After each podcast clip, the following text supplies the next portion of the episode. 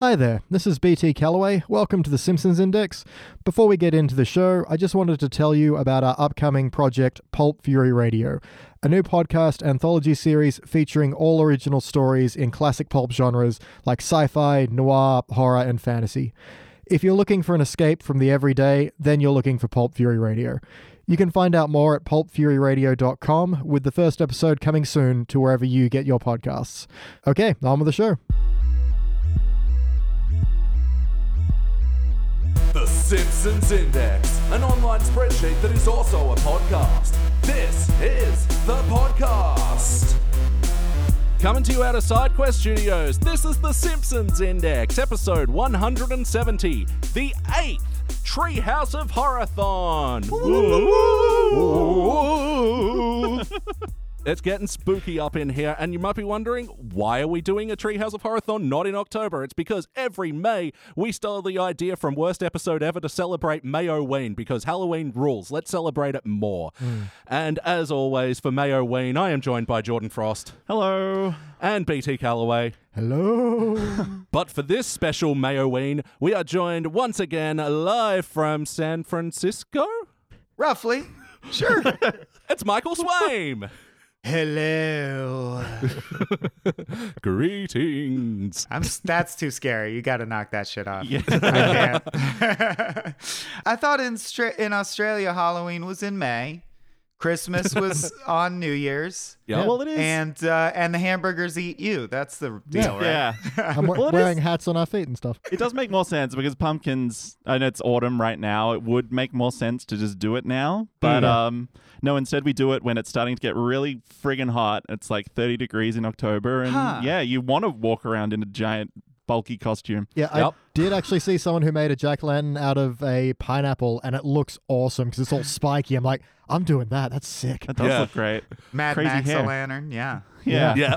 It makes you wonder if I'd have to check the episode, but if Homer invested in pumpkin futures in Australia, his plan Oh, might yeah. have worked out. It might have done. For sure, definitely. It feels like we're talking about the Animal Crossing stalk market again. yeah. Bunch of nerds. hey, hey, look, it's a legitimate money ma- bell making technique. You just got to get on it. Beach, remember the year that we did watermelon jack o' lanterns? It blew minds. Yeah, but the problem is watermelons don't last as long as No. pumpkins. They mm-hmm. only last like a day. But they look kind of cool when decrepit and kind of moldy, and like the horror itself is getting old and the ravages of age. No, kids, those are real fruit flies. Yeah. Yeah, anyway, this is the Simpsons Index. This is a podcast where we watch and review three episodes of The Simpsons at a time, but there's a twist. Each episode comes from a different decade. And now, as I already said, yeah, we have a biannual Treehouse of Horror-thon, and yeah, that's exactly what we're doing today. And we just started out with a episode that aired last year. This was season 31, episode 4, Treehouse of Horror 30. First released in October of 2019, it was directed by Timothy Bailey, not the Australian weatherman, Oh. written by J. Stewart Burns. Oh, thanks for clarifying that. For all the confusion in the room. I feel like for an Australian though, that is very specific. Like you would Yeah. need to make that you Yeah. know concession Yeah. because like the business of the Brolly is famous. it's yeah. Anyway, keep going. Sorry. Anyway, enough with our niche Australian references. Let's get into some uh, niche horror American references. What do we think of this one? well, as F. Scott Fitzgerald once said, not the Australian weatherman. yeah. thank you. Yep. Uh, let's see. What's my other canned joke I had prepared that I have to get out of my system? then we'll be ready to roll. Oh yeah, I just googled Simpsons XXX and I got a very different kind of video. Oh, oh dear. Incidentally, ha- has anyone on this pod talked about the Simpsons porn? And then I'm done derailing us. I really promise. I'm sure we've thought about it. We haven't properly reviewed it. It's just uh, the only you don't need to, but it's people covered in yellow body paint.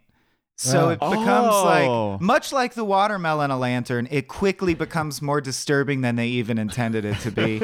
Um, they I- have- yeah. Question. Question. You. Yeah. Excuse me, Mr. Swaim. Um, Yeah. Do they have the weird like half cut, uh, like ping pong ball cut in half stuck onto their eyes? You nailed it. Ping pong balls. It's the only Yeah. way to know. All right.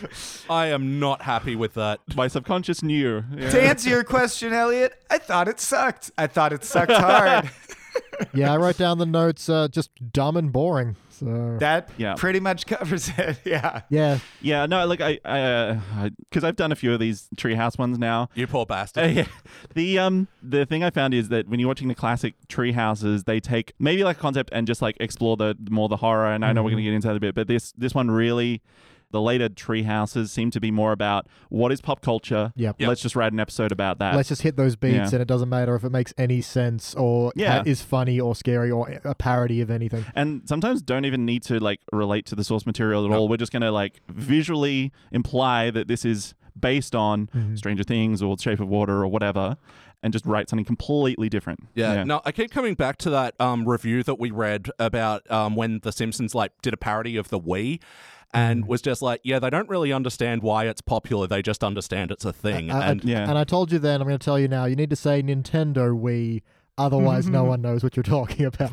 or it takes an awkwardly long time. to- Oh right. yeah, Well, yeah, that was like 10 years, 12. How many years ago was the Wii released? Because that is shut up. I'm still young. ancient time. Yeah. anyway, Um, has everyone seen that Futurama episode where they're like taking the stars out of the galaxy and time keeps jumping forward? Yes, I love that episode. Time keeps Oh, on yeah, yeah, skipping.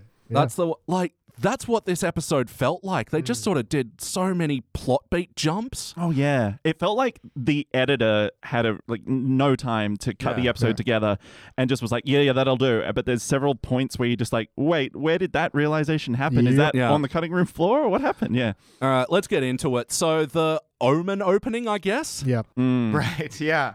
not really a segment. One of the bright spots for me was the joke sequence.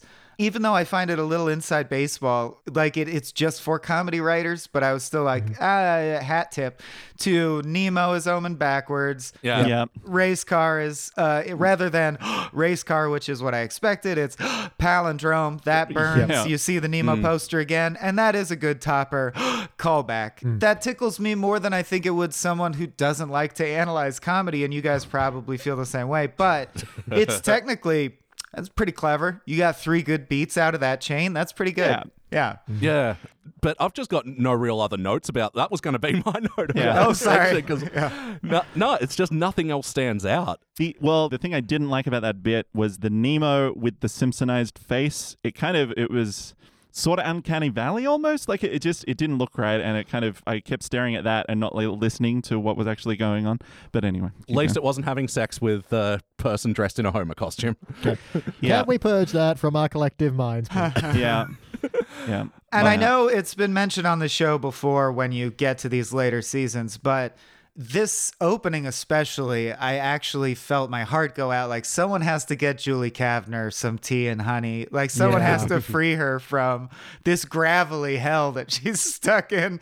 You can just hear her laboring under the uh, the onus of doing the Marge gruffness. Yeah. But then by the other token, something I end up always writing when I view Simpsons with analytical eye, no matter how late in the season is, Dan Castellaneta elevates so many lines that are just phoned in. That dude will not phone it in. Like you can hear him still doing classic Homer deliveries on lines that don't deserve that much effort.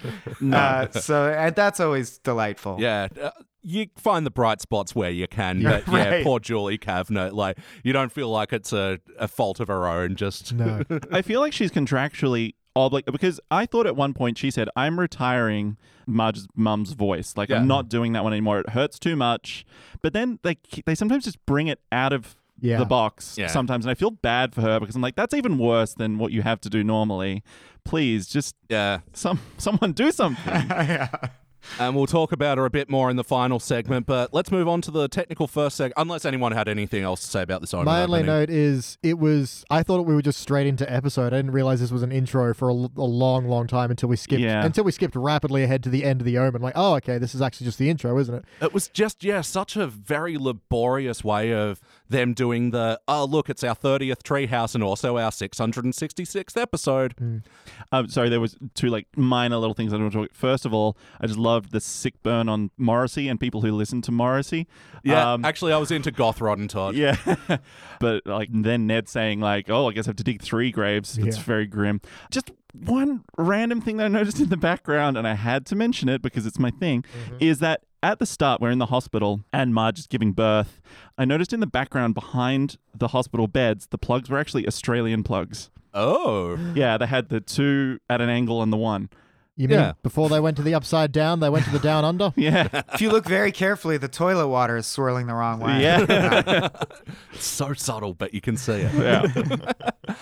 Yeah, there was another weird joke about Shauna making out with Kearney and Jimbo while they were hanging themselves. That was it just really i know there's something i can't elucidate about why i feel a rule was broken when because obviously the simpsons can break reality if it does it in a mm. way that's responsible quote hmm. unquote. But when they literally said we're killing ourselves now which you already rarely have a character do say i'm hmm. doing Yeah. this now. They go we're killing ourselves now and they jump off and for the sake of shimmying in a mediocre joke Yeah. they go like i guess they don't die though so they can say one more bad joke? Oh that hmm. bothered me. And call me old fashioned but Yeah. i also actually honestly miss the more elaborate i understand after a number of years you get bored and you just do stuff for change's sake but the uh, more elaborate intro sequence intro sequence uh, you know the only equivalent of the marge walking on stage and or seeing a bunch of short 15 second lightning strike and etc Yeah. yeah Yeah. But yeah, it was so different to say this is a different episode. Get ready, everybody. yeah. No, absolutely. Like, yeah, it's so far removed from yeah the stage or Homer just burning his hand on a jack o' lantern, and we're into it. Like, Yeah. and this is going to be a main point coming in because yeah, there's just so much like wasted time in this section that they needed for all the rest of them, including this first segment, Danger Things, mostly a rip off of Stranger Things and 80s. I was about to start yelling 80s Yeah. because that's what this segment is doing just Yeah. constantly. If it had been five to 10 seconds at the start of just a bunch of references, but they did it in about three to four to five different scenes of like, you just need to remind you, this is the 80s. There is a Prince record right there. Mm. Do you, okay, just making sure you know. But Jordan, we needed to free up that time to watch the kids playing the ET Atari game. Oh, yeah. we spent like about a good solid 15, 20 seconds watching this happen. It had to be there. It's essential. It seemed as if the editor felt it was essential that we heard the entire like musical coda mm-hmm. of the ET Atari game. Did you notice that they re- yeah, they refused to cut out when it went like do do do do literally that long, which no Simpsons moment should ever last that mm. long. That's like antithetical to the show. It's ridiculous. Mm. It really annoyed me because, uh, like, at the start, I appreciated, oh, they're doing the reference to the mm. thing, and it's like, okay, it's still going. And mm-hmm. in that time, it got me to think, wait, was this even really a thing in Stranger Things? Like, yeah, the kids were more about playing D and D, right? yeah, definitely. Yes. I look. I'll be honest. I've only seen the first season. I, I didn't get around to watching season two and three, but uh, I felt like I Yeah, you I got finished it, Beach. Yeah, yeah.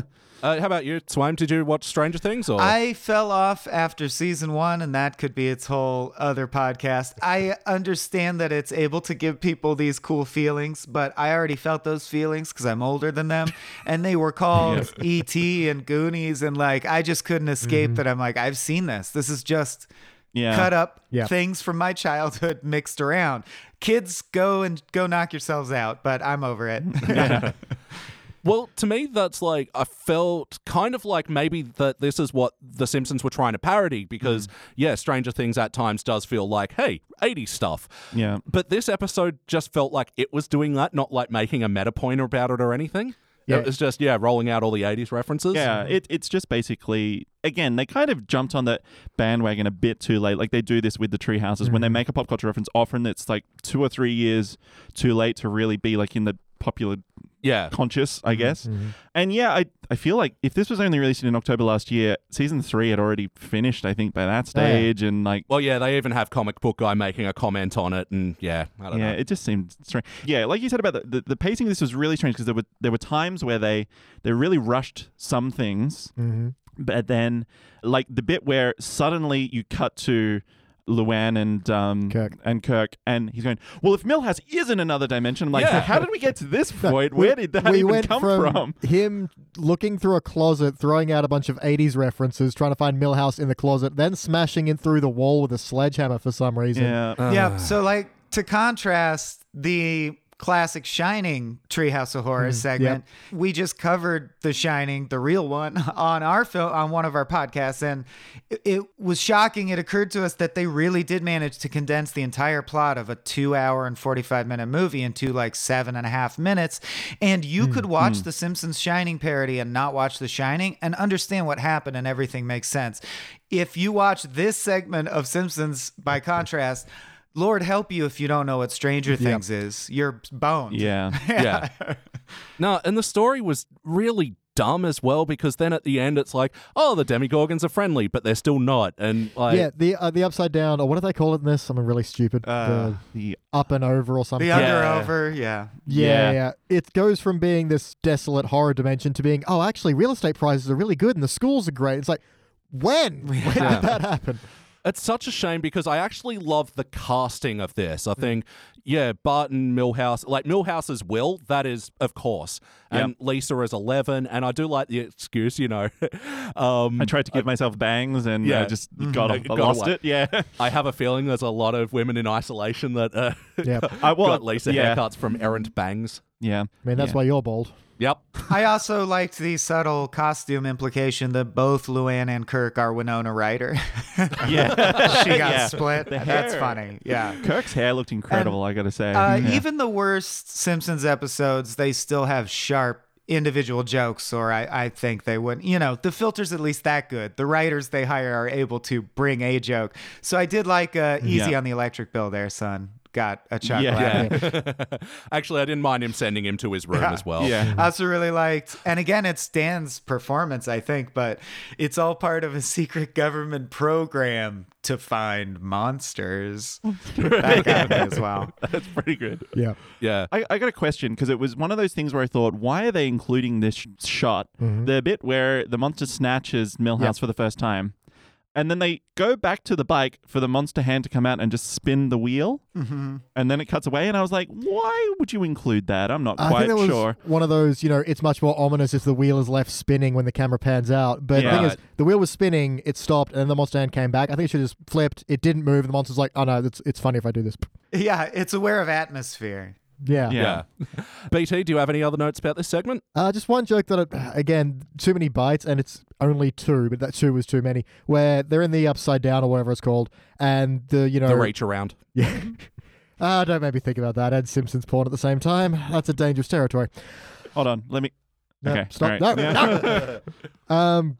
Sorry, I lost my own point now. Now I'm just thinking about That Simpsons. was you were talking Yeah, about yeah, the yeah, old yeah, yeah. Simpsons, the Uh, old Simpsons yeah, yeah. models, right? Yeah, yeah. Where the, where the old version of Oh. Lisa from like the Tracey Ullman show wa- walks past. It's Oh, like, yeah. okay, but then they do it again with Bart. And it's like you already did this. It's the same joke again. You're not adding And to it. It's just it- the same I thing. feel like we see more of the old model Simpsons in the new seasons than season one wasn't that long. It was an abbreviated season. At this point, there's more footage of them Yeah. wandering through season 29. Why?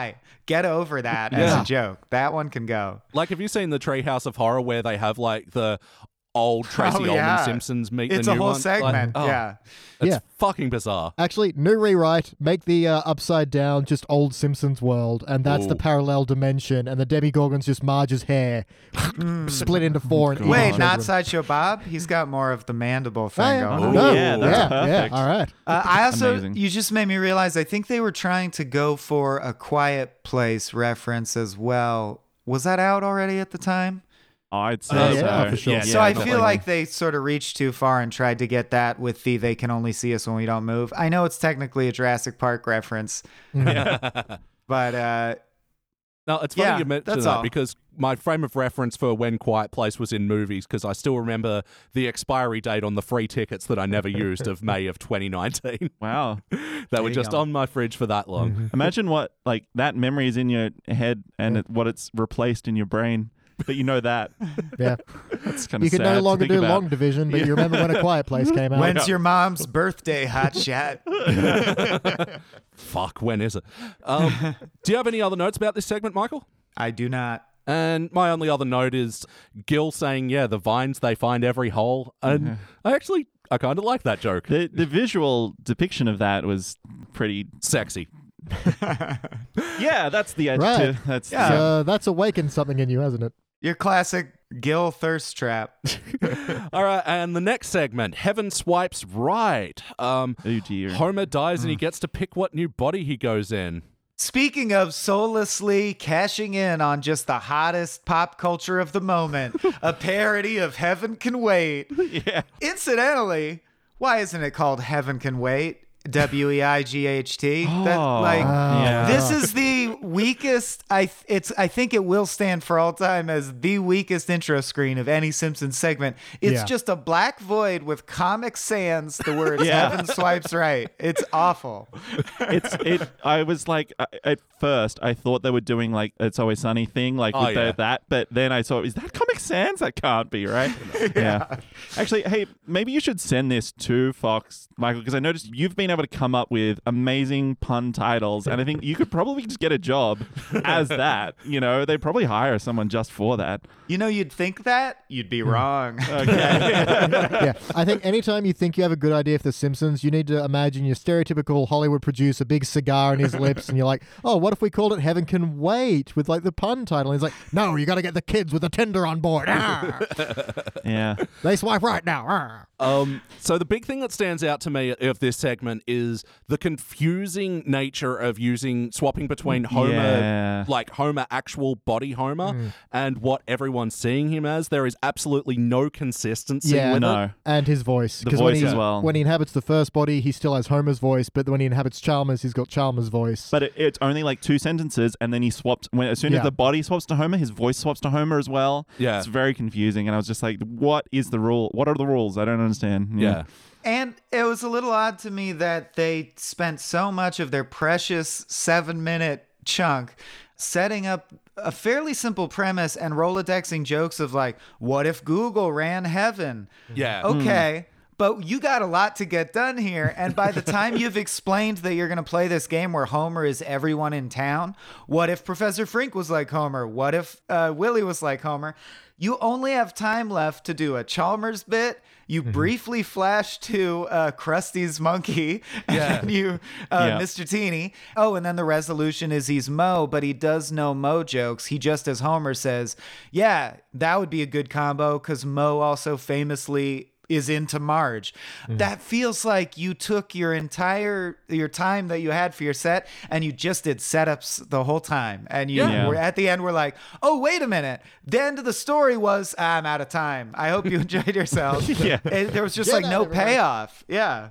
Oh, it's just yeah, so unsatisfying. And I gotta say, I, like, I'm not a fan of later season No, because it turns from kind of sort of creepy obsession to real sort of sexual assault Moe, and Yeah. it's really uncomfortable all the time. And they, and they they don't say anything in this episode really, but the implication of from what I've seen is that like when he says, "Oh, you just have to love me like you do," and I'm like, Moe does not love you like Homer does. That is a very And yeah, Moe's different thing. Moe's brain going into Maggie's body is just Uh, the worst part of that, about that is Homer can only inhabit people that were supposed to die that day. So Maggie was meant to die. Oh no. Oh, well, that's ruined. Never Yeah. Well, she was set to evil. I guess it's worked good. I think this we might have covered it. Jordan, do you have any other notes about this segment? yeah, I have one note because I was scribbling it furiously to get to the next note, but um, the actual note I wrote was Foley balloon nipple. But I'm just thinking about the when he's getting Purple um, nurpled. Yeah, he's Yeah. getting purple nurpled, mm. and Known just in like this country as a nipple cripple. Yeah, the the Oh. foley on it was was like someone rubbing the skin of a balloon, Mm-hmm. and it was just going and going, and it just it really made me feel like a bit. Uh, uh, hmm. uh, Well, Anyway. now BT, I'll cut you slack because there's culture clash, and I understand that. But that the c word, we don't, we uh, consider that offensive, or at least in Oh. America. So we now call it a differently abled nipple. if, if you're ever visiting, Yeah, I'll keep that in mind. Thank you very much. I don't want to step on any toes. that will go over very smoothly. I had one question. I usually get Bible jokes, but I didn't get this one. Does any? Can Uh, anyone explain to me the guy who's been waiting here a long time with the arrows in him? Yeah. Oh, you mean you don't know of Saint Sebastian, the saint who was tied to a tree and shot with arrows Oh. repeatedly? So if you don't know your classic art or your saints, this joke just Oh wow! Do you Right just like he's burning Michael, like saying like, "Oh, you don't obviously know classical art. Like, what the fuck is that?" Be? You mean, uh, yeah, St. Sebastian, the Australian weatherman. Everyone knows. that. I mean, if you don't know your martyrs, what are you learning in school? So what is the what is I've been waiting a long time joke? He, I mean, he's been dead since like 900.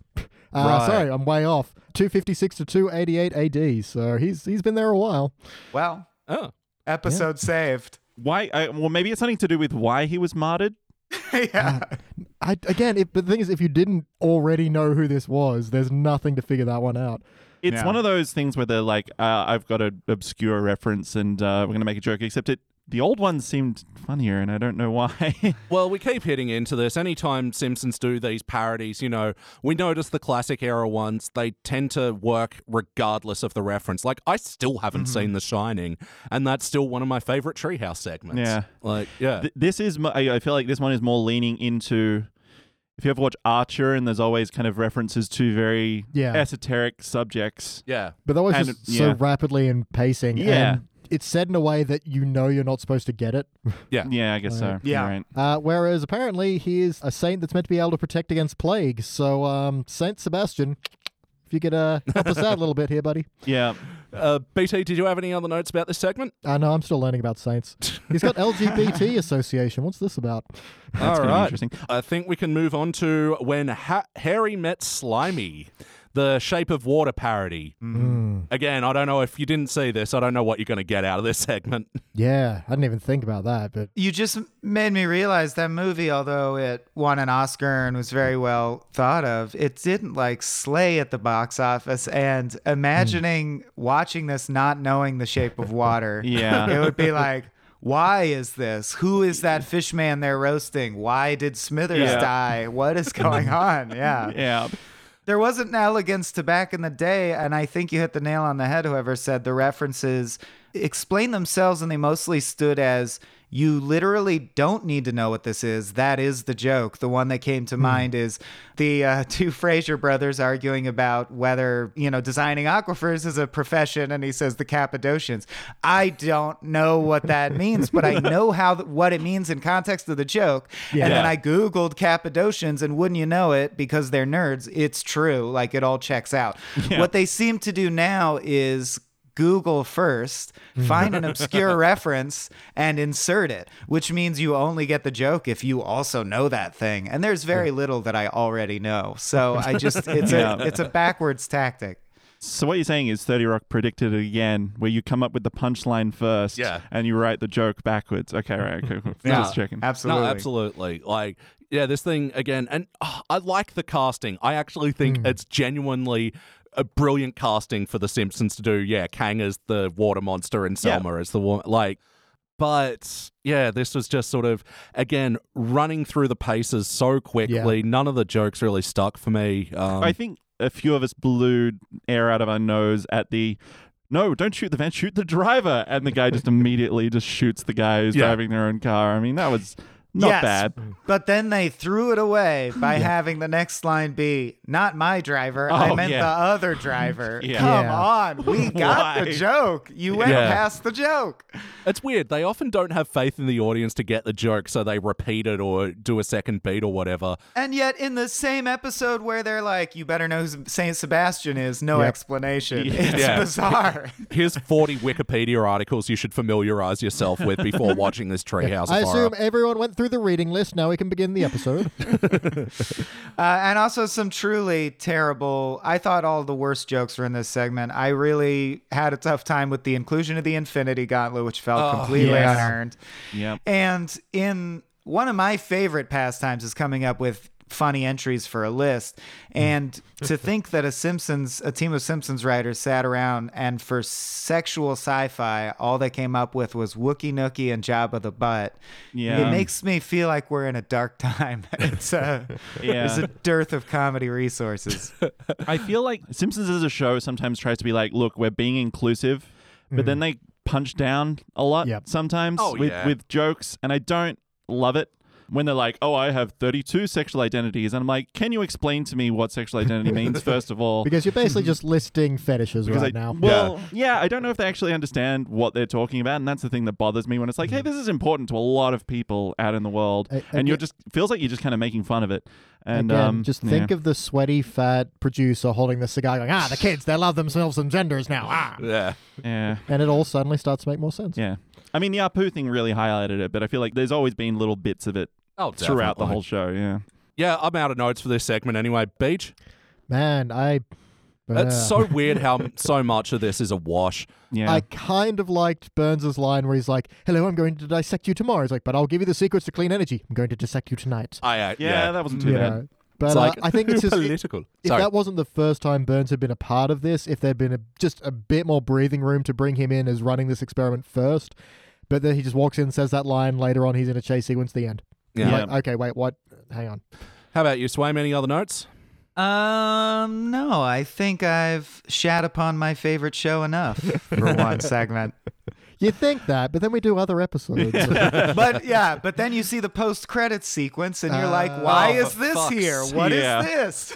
they do love post credits in like the 25 plus. And I hate it because it felt like they had an original thing with Selma and Kang, like really loving each other. Then they just turn it into a bickering couple Yeah. joke, Yeah. and it sucks. You know how like women nag a bunch? Well, Mm. let's just put that on the TV. Very annoying. Almost as much as they be shopping. Yeah, the, the But, you know, good on Simpsons for making 666 episodes, having to, to be coincidentally line up with Treehouse of Horror 30. Numbers are cool. Hmm. Do you think that was a plan? Like when do you think they realized Season hey, two, they started If- planning this. if we keep going for this long, six, episode 666 will be around October. Yeah, okay. Do you think this thing that you have to draw thousands of images of and sequence them in order to exist was planned ahead of time? Let's get into ranking this thing. On the Simpsons Index, we rank using our six point scale, which starts down the bottom at failure. Maybe if the episode was just meh, you give it participant, but it, for the positive rankings, you got okay bronze, good silver, excellent gold, but for the best of the very best, you give cubic zirconia. I'm going to go first. Let me show you how it's done. I could have given a participant because this is such a wash of an episode, but it really did frustrate me at points and the poor plotting and just how fast it moved through. Like, you'd think by number 30 they'd be it'd be refined, but no. Uh, BT. Uh, so I'm failing this one. BT. I was about to say all of that, and I didn't hear actually hear a ranking. Man, I'm very similar in the sense that I don't hate this, but it's also just such a mess that I can't. I feel like a participant is too kind because there's so many simple errors you could fix by just thinking ahead. And this one was pushed a lot on social media as being Treehouse 30 and it's 666 and it's this is the things we're parodying. They've released like a trailer poster and all that kind of stuff. So just for the fact that it's so badly put together, and I think every single segment made me roll my eyes at least, you know, enough to make them hemorrhage, I am gonna fail. And uh, actually, yeah, additionally into that as well, they had very strong material to parody that they just really Yeah. let down. Jordan. Yeah, I'm in the same boat. I'm thinking about like, okay, there are certain episodes that should be like event episodes Mm. when they did 500 or when they did uh well 666 for example. And I feel like that should be planned well in advance and you Mm. want to make that a really good, really special episode and you would hopefully I think like spend more than a couple of weeks on it or something. It felt rushed. It felt like poorly edited. It I was disappointed because I, Yeah. I feel like when they did certain things like we were talking about before, like Simpsons go to X or whatever, and it was like, wow, that's really cool, and they put a lot of effort into this, and this just felt like it was rushed. And Yeah. anyway, so my disappointment is I don't know if it's a failure rating. I think it's just participant. I think I'm just Yeah. I'm not mad. I'm disappointed. You not? That kind of thing. You know? Follow your heart, that's what we say. Yeah. All right. And Mr. Swaim, finish it off. That's a hard failure. Uh, definitely. For I think I counted five jokes that made me uh, blow air out of my nose, and seven jokes that made me roll my eyes. So if you're in the Yeah. negatives on raw joke power alone, then I'm looking to things like heart and plot consistency and compelling use of the characters and it had none of those either so i'm not i'm not sure in what way it's participating all right, averaging out, this will be a shiny failure. and it'll be the second Treehouse of Horror to get a shiny failure. It'll also be joining Treehouse 29. That's the one that opens with like Homer eating Cthulhu and. oh, that was the last one I had to watch. Great. yeah, that's right. Yeah. And the tree people and Yeah. Ah. invasion of the poddy snatchers. That's right. Yeah, that's So, right. oh, people are always on their phones. Whap. Polished turds, everyone. Shiny failure. All right, cool. Well, let's jump backwards in time. How many years is this? Holy fuck. 17 years to a Teens Era episode. And we're going to watch Treehouse of Horror 13. We will be back.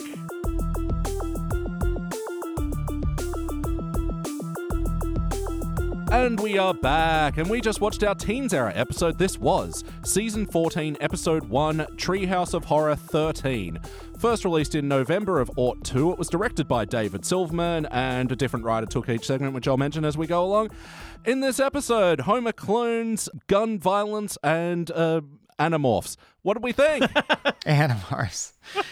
uh, the I just think coming off of the last segment that we just watched, I mm-hmm. was worried that I was being too harsh, and it's nice to be proven right retroactively. Yeah. I was, I was definitely a failure.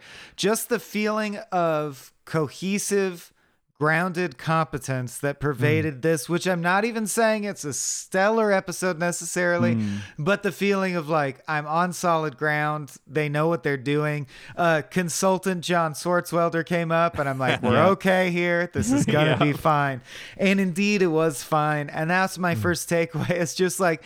It's not that every Simpsons episode has to be spectacular. It's when they abandon the basic storytelling coherence that mm-hmm. it becomes sort of hollow feeling. And mm. if nothing else, this felt like an episode of The Simpsons to me. Yeah. Yeah. the thing I think the thing that struck me first because I I didn't really notice its absence in the previous episode that we watched was the music was horror music like it was uh, even in the, the pre-credits sequence with um, the seance and everything it was spooky music and it, it set the tone. It worked. Like and i don't i don't remember it really happening like that in the previous episode. It was incidental at best i felt yeah, no, we always complain about the lack of atmosphere in New Simpsons, and yeah, it's having the point of comparison is just, Yeah. you, you, you hear it. And when you have Fox money, surely a theremin is not that expensive. no. it's just a one-off purchase like Exactly. it pays for itself after its third use. yeah if you have a coat hanger and a car battery, you can make your own. Hey, Rick, Disclaimer: Don't do that. Uh, so yeah, the opening, you know, unlike the last one, we can get through this pretty quickly. A séance with Maud. Any thoughts on this? The only bit I don't like is when Bart comes in. He's like, "Ah, I'm Maud. Give me a kiss." And then he's like, "Relax, dudes. It's me, Bart Simpson." You know, the way everyone reveals their jokes with their full name. I was also thrown by the voice. I don't know all the details. Was Maud killed off because the voice actor left or passed No. or anything like that? Uh, no, she wanted to. Uh, Maggie Roswell, I think it is. She wanted to continue doing the voice, but from her home in Seattle. She didn't want to stay in LA. Hmm. And so instead of, you know, hooking up a remote recording for like they do with Harry Shearer, who lives in London, hmm. no, they just said, no, we're just going to have a t shirt cannon kill your character. you know? Well, as you know, a remote recording is technologically infeasible for any but the elite of society. Yeah. Hence this plethora of podcasts. So yeah, I was thrown by the different Maud voice and the only thing that I took away from the opening framing device was it reminded me so much of the one with the Fox sponsor Yeah. and yet just imagining the written words on the page, I found something very anticlimactic about tales that will boil your blood, then choke on these. It's just uh, Yeah. pretty Yeah. lazy. They were just like, let's get through it. Let's get to the stories.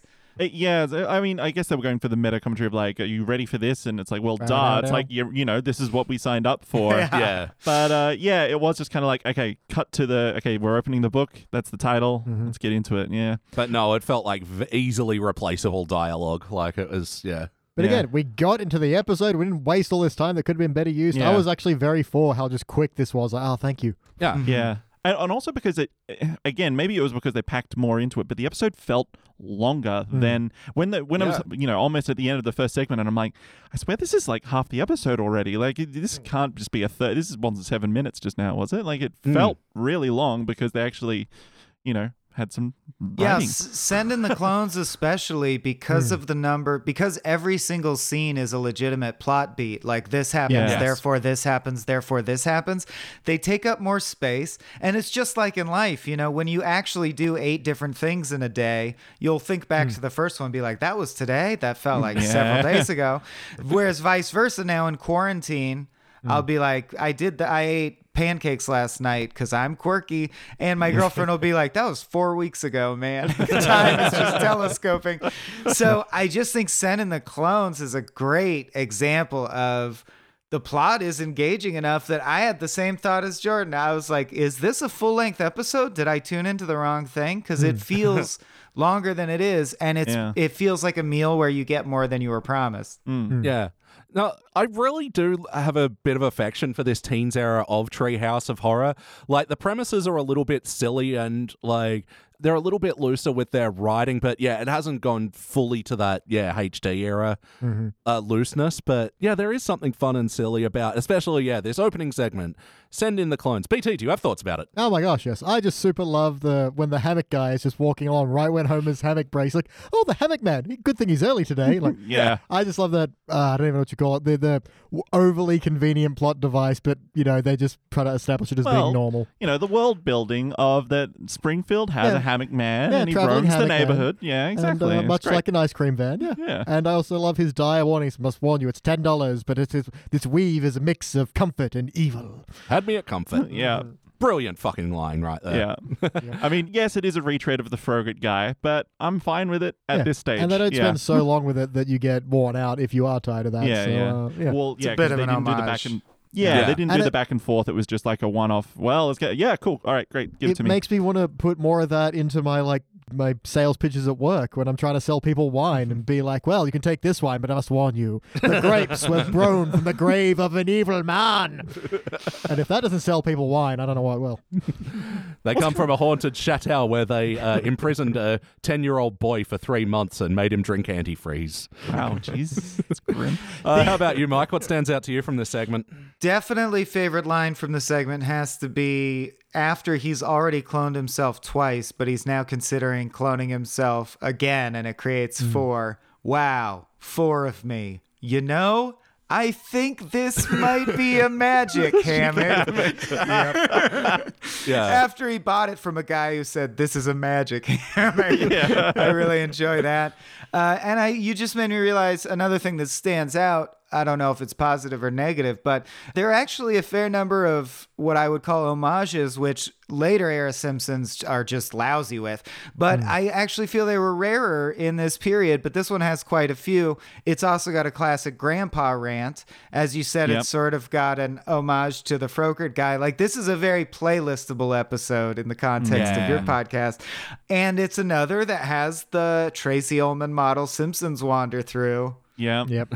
So, Let's go yeah. for some frosty chocolate milkshakes. It's Yeah. very self-referential. I feel like this is almost maybe an inflection point at the beginning, near the beginning of getting too much of this sort of thing, but it was still fresh at this time. You were still surprised to see a Yeah. family guy in the Simpsons at this time. yeah. You know what's funny, actually, at this time, you know, that they included this joke, you know, Peter being a clone of Homer, you know, pretty Yeah, good yeah. bit.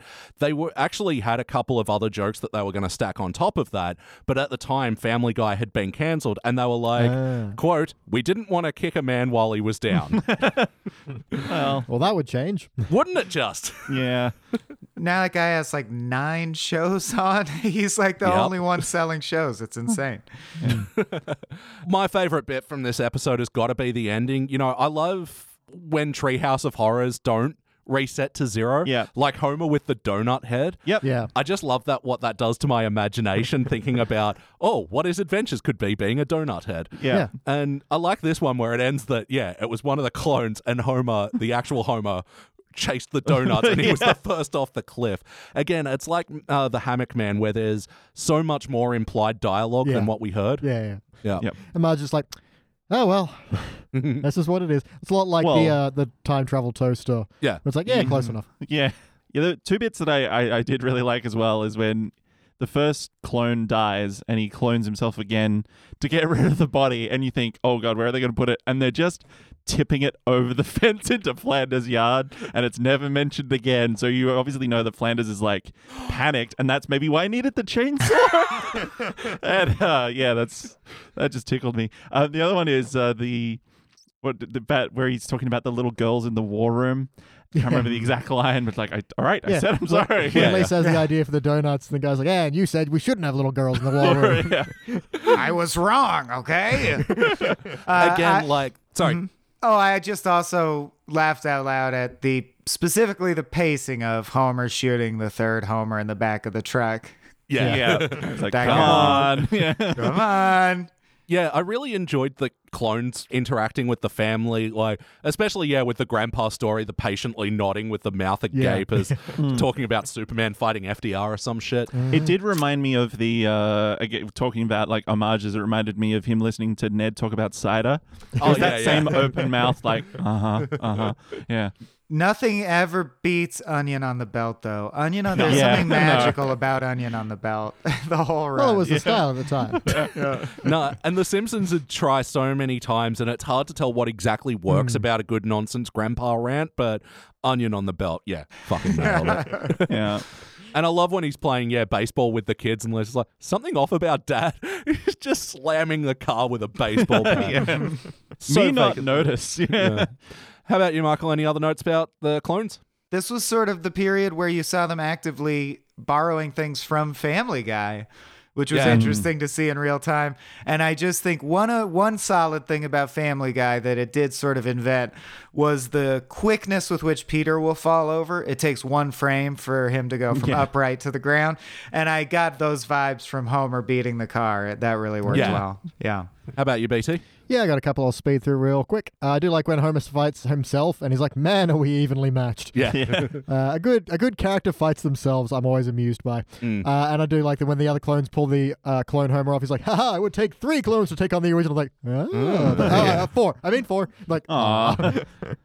Uh, Um, which which Gil is that? I was about to say Is it a- off-model Gil. Is Yeah. it a clone Gil? Maybe. Ooh. Yeah, he's a bit fat. He's got darker hair, Yeah. overalls. I mean, he's still got the you know like the Jack Lemmon voice, but I mean, it's Yeah. it's definitely a different character. It seems anyway. Yeah, Yep. I liked the clones eating poor old Gil and leaving his skeleton standing. Yeah, and then just Bit. the way his skull slouches, just the way to even in death, he's still you know defeated. Yeah. Has it become? Is this just coincidence, or has it become a new era tradition to kill Gil in every Treehouse of Horror? Because he got Vine uh, Oh yeah, buggered Vine- in the last one. Yeah.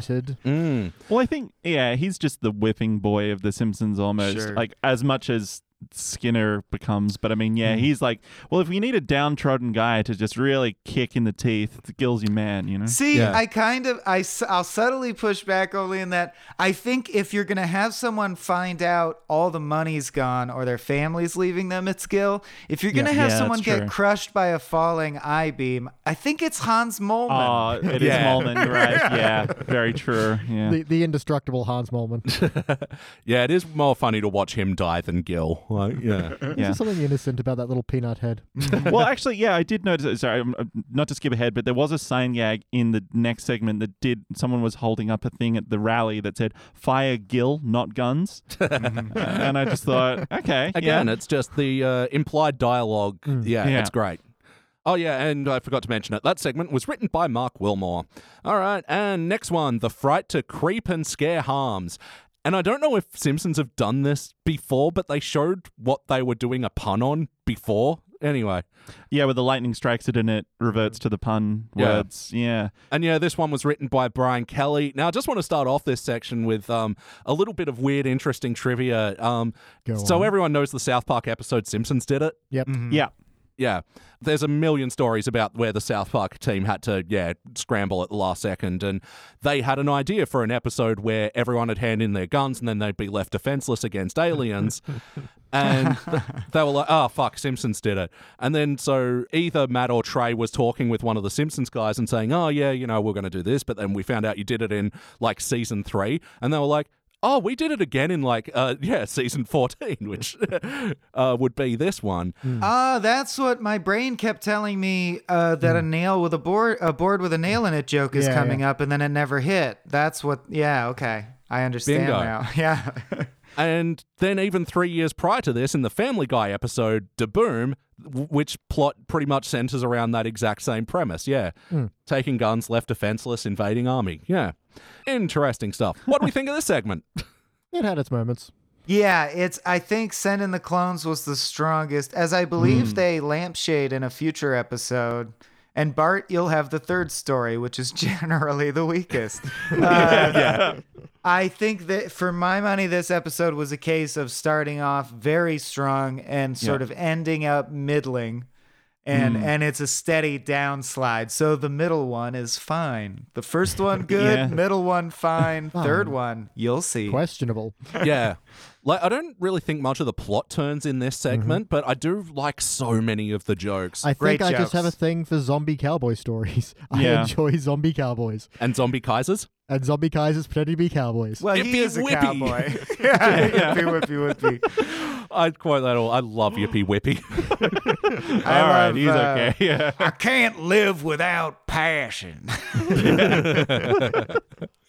Oh, and I also love Piani and Chelly. Yeah. Like, Yeah. yeah, you That's haven't even piano. the difference between piano. piano and piani. Yeah. Jesus Christ, Marge is a virtuoso. Cello I is a know. fucking hard And instrument. she is all over that neck. It's impressive. Yeah. Um, To Marge. how about you, Jordan? What stands out to you from this segment? Just the simple things of, like, for example, uh, oh, I, I'm blanking. Um, Wiggum's son's name is Ralph. Thank you, God. um, when Ralph slides down the gun slide, and you can just see the bumps, and he's like, and the guns are firing off left and right as he's passing the triggers. Yeah. That it just little thing it just tickled me. So it was good. I really liked watching that. Well, yeah, I mean, especially because Australia, you know, back in 96 or something, we had a very massive gun buyback thing happen. Oh, And they were saying, you know, how they'd melt the guns down and, you know, make play equipment and stuff. So seeing it where they did such a half assed job Yeah. of it, I really enjoyed that. and you live under the oppressive boot of alien invaders now, right? Uh, it's actually spiders. oh, Yeah, okay. we See, that's why we we're, we'll hold on to our guns. Thank you very much. Yeah. No, you can make peace with the spiders, you yeah, know. you know, our tyrannical overlords, they're not that bad. You work in the funnel web mines and uh, Yeah. you deal with it. And, you know, they, they do have a point, you know, um, uh, sucking out the blood from flies, pretty delicious. Yeah, I mean, don't knock it till you tried it. Nope. Who haven't I asked? Mike, well, what stands out for you from this segment? Um, well, we mentioned the piano and the cello, but I also think the overly intricate prompt that Bart and Lisa ace with the song they need to improvise is pretty pretty good. Yeah. Yeah. Please don't hurt our family. Being the final line got me. And I liked this is also, I think, a note for future Simpsons of how to do wackiness without abandoning the cohesion that makes you feel like you're in good hands, which is I enjoyed not the joke itself, because it's a bad joke, but I find this to be a good use of lampshading. When Homer says, uh, she says, but they're inhuman monsters. Ah, so are the Grammy judges. That is a dad joke. It's a roll your eyes joke. It's a groaner. To save it for the purposes of Simpsons, they have a hand come in and yank him off frame. Yeah. And that's a joke in and of itself. And I think like that's where modern Simpsons would cut off. Hmm. Or do a weird non sequitur about where did that hand come from? I don't know. Yeah. Something Yeah. even wackier to top the current level of wackiness. Instead, in this, they just smoothly, elegantly are like, it was Professor Frink pulling him out of frame to advance the plot. And uh, I just actually love, I mean, because I've seen Simpsons enough to be like, of course, the jokes are funny. I understand. That's why it's The Simpsons. To actually appreciate the underlying mechanics that make it work is my new level of nerd interest in The Simpsons. And I thought that was a great moment of, man, when you got to tell an expansive story in seven minutes, it's fun to watch how you actually do that with aplomb. Yeah. Yeah, Yeah. exactly. And yeah, doing a good play on the old, you know, Bo Peep crook pulling the bad mm-hmm. comedian off. It's very good. Yeah. Yeah. I feel like maybe there's been I don't want to say they started it because I mean they, they probably didn't, but with the advent of Vine and like people having to just make a funny concept fit into six seconds, Yeah. it's it's like it's almost been like okay, we've got to do it in seven minutes, and then you've been like shrunk down until we've got to like this period now where you've got the Vine and TikTok and stuff where it's like you get ten seconds of my attention to be funny, so you better make it You count. better bring know? it, motherfucker. yeah, Good idea that I had to make a two-hour podcast. yeah. uh, does anyone else have any other notes about the fright to creep and scare shit? I don't know. Yeah, I really like uh, Wiggum in the beginning when uh, he like Snake hands in his gun and Wiggum's like, "Ha, not so tough without your gun." Now and he just slaps him and he goes, "Ha, I guess you are." That's what I like about this job. You learn things. That was a good chain. We got a yeah good laugh out of that in the room. uh, and the other chain I like, which was, uh, "We're gonna rob the bank and give the money to the poor, then rob the poor and shoot the money." Which, yeah, just reminds me a lot of like um, Three Amigos. Yeah, we'll rape the horses and ride out on the women. Uh, any other notes, Jordan? Uh, no, I was just thinking, like, and maybe that's the point is that there is no explanation for why these five corpses are suddenly, uh, you know, Yeah, reanimated. They were but just patiently waiting for there to be no guns Yeah. so they could come up, even though they seem to be invulnerable. but it Yeah. wasn't. But it was like a specific time because they go over to the, the graveyard and they start Mm-hmm. shooting up the, the graves and they appear right on schedule, like you would Yeah, expect. yeah. Yeah. But yeah, no, I, I I guess knowing would not help me laugh more Yeah. or you know be funnier. So like, I, it's just the something that- explanation will not give you anything. no, like I said, like I'm not a big fan of the plot beats because of sort of those reasons. But then, like I do have a sp- soft spot for the turning the whole. No, I'm from an even distant future, and you have to not do it this guy. And the Mo's like, shut up. and just the feeling that it was back when they obviously pitched concepts. It didn't have to be a parody per se to make it hmm. make the cut. Hmm. It's nice just to see a story. It's nice to see them try something spooky. yeah. Imagine that trying. What's is there a reference to the when Homer handing in all his thirty guns that the box says Maggie's guns? Oh yeah, Is that a Who Shot Mr. Burns thing? I guess or- so. Okay. Maggie shot a few people by this point. Yeah. Well. She shot at the mafia guys as well. Oh, that's true. Yeah. Yeah. Yeah. What was the name Homer gave to his gun? Mr. Blasty. Mr. Blasty. Yeah. Um, yeah, these first two segments, not a parody, unlike this last segment, The Island of Dr. Hibbert, uh, written by Kevin Curran. Thoughts? Isn't it I- Isle of Dr. Moreau or is it Island? I Oh. thought it was the Isle of Dr. Moreau. I thought it was a peninsula. Yeah, it's the only thing I can imagine is someone in the room thought the audience was too dumb to know what an isle is, or that island is more accessible or something. Wait, so this is a part of the supermarket that Dr. Hibbert owns? Yeah, exactly. Well, Aisle. Yeah. Anyway. No, I got it. It was good. Didn't didn't need to oh, point because to they're spelt different, but they sound okay. Mm. homonyms. it. Mm. I'm a homo nymph. Um, No, you're just a whore. Let's not unpack that. Um, yeah, anyway, this was my least favorite segment. I thought it started well, but then the end sort of devolved into here's all the cast Yeah. of The Simpsons. Yeah, here's their animal versions. Yeah, I like the opening line of "Why are we spending our vacation on the island of lost souls?" It's Yeah. like, just fuck it, we're going into this. Shut up. yeah. Uh, there were moments I really liked, but yeah, I feel like this episode was a straight downhill slide, and therefore this is the nadir. But I did like individual jokes. I I didn't laugh out loud, but I thought the thought that's funny. To uh, Yeah. it's Mr. Burns with a fox attitude. Yeah. I did laugh despite thinking that's a bad joke. I shouldn't have laughed at that at Disco Shrew's dance because of literally the skill of the animator. Like the dance itself is quite funny. The little like Yeah. hands up shrew dance. And Yeah. uh, I really, really enjoyed the character moment and thought it was very true to Marge in a way that only some Simpsons writers key into Marge. But it's a great Marge moment for her to make a joke that is bad and then say, Why am I always so funny when no one's around? yeah. I- That's that- Ma- Marge being cute is one of my favorite Yeah. Yeah. tropes uh, in the whole show. Absolutely. that felt yeah. like a, Yeah. such a true Simpsons moment. I had a lot of goodwill Yeah. for the rest of the segment. Yeah. Oh, and and yeah, perfectly led into the spooky moment. Like, I think I enjoy the spookiness of this one. It's just, yeah, the ending kind of robs me the wrong way. Yeah, no, it's the easiest out. Um, I will say I quite like the little. I guess it's it's almost like a Hanna Barbera kind of joke where they're walking through the forest and there's all these you know eyes following them, Yeah and then one yeah. eye just turns to a smaller one and just eats it. yeah. Eye jaws. Ugh. and I, I got to say, there were some like good casting of animals. Like I like how Principal Skinner is the Joey and the Agnes kangaroo pouch. Yeah, yeah. that But pretty- but Snake is a skunk.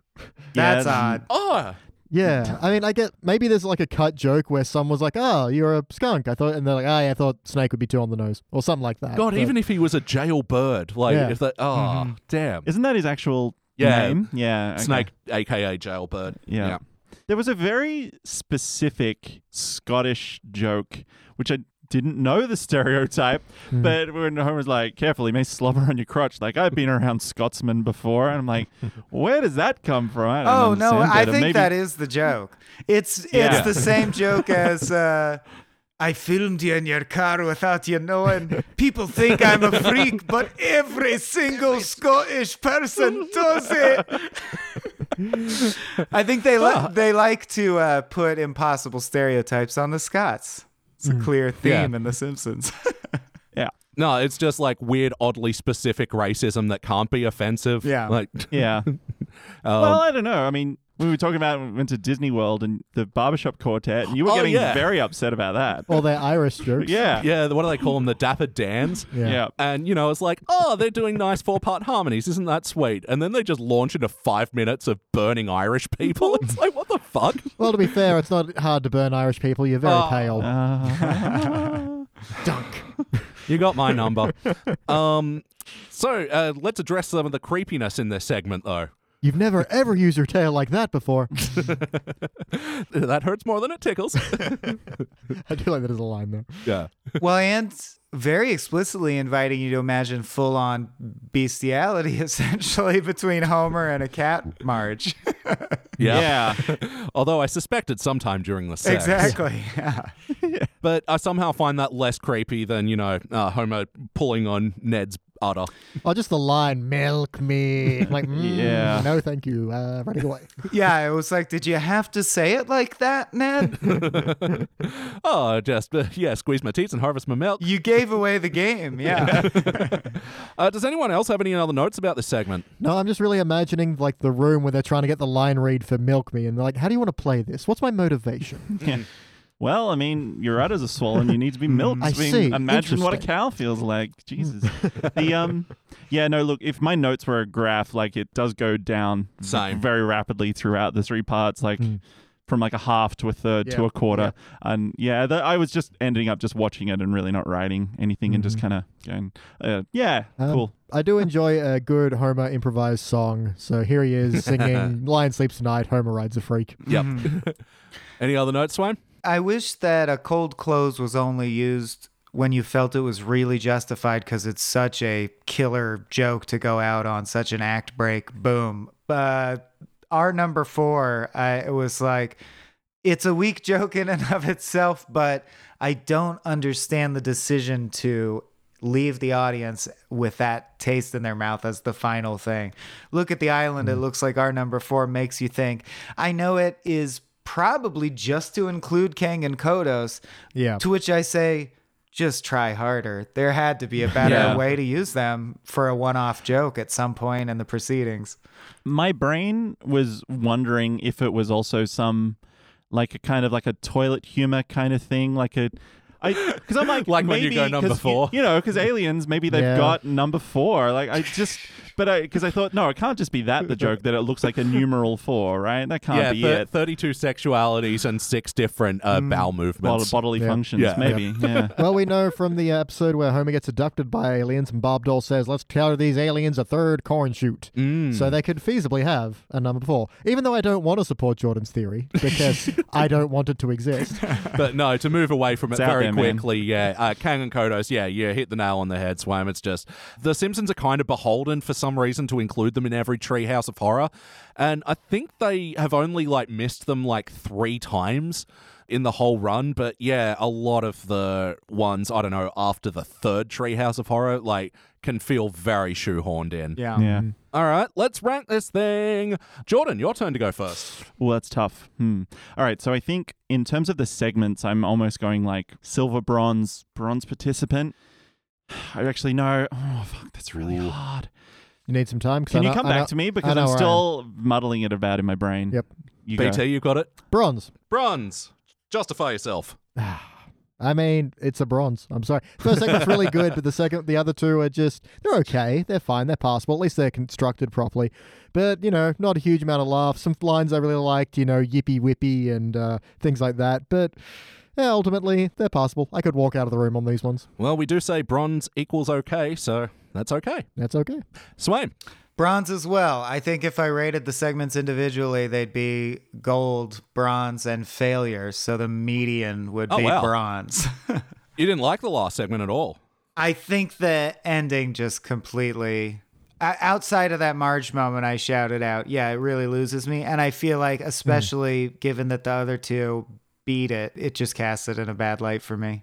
And I, rem- I remember watching that one for the very first time and thinking, wow, that was a weak third segment.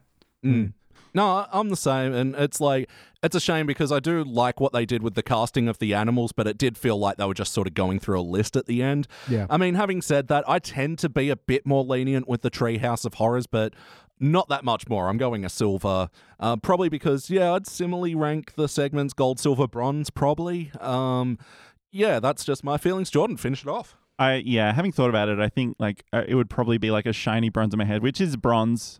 Yeah, it's it started off really strong, but I I found myself my my attention kind of wandering a little bit towards the end, which is probably not a great sign. So yeah, bronze is bronze seems about right. Uh, bronze it is. All right, averaging out, that'll be a shiny bronze. And no other Treehouse of Horrors from have been called a shiny bronze, but this will be the sixth episode from season 14 to be called that. Also joining Special Edna, Pray Anything, Spelling as Fast as I Can, A Star is Borrowed Again, and Old Yellow Belly. Hmm. Season 14 is a bit of a shiny bronze season. That feels about right. Yeah, I think we gauged it well. yeah. It's in similar company. Yeah. yeah. Yeah. No, season 14, it's uh, I think we've called it the laundry season. It's a very good laundry season. Yeah. Good, good. episode. Good season to chuck on while folding. All right, now in a Mayoween first, see, hmm. Marcus Wayne, you're very lucky because all of our previous Mayoweens, we haven't done a classic Treehouse of Horror because there's more in the teens and HD than there is in the classic. So we had to do them without a classic one in all previous years to, you know, catch Yep. up and And get it all really, isn't that the real horror?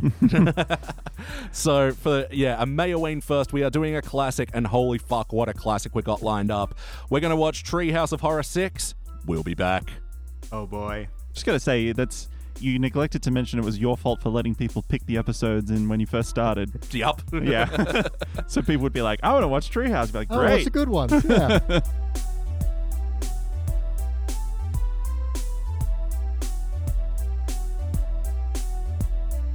And we are back, and we just watched our classic and final Treehouse of Horror tonight. This was Season 7, Episode 6, Treehouse of Horror 6. First released in October of 1995, it was directed by Bob Anderson, and again, different writer for every segment.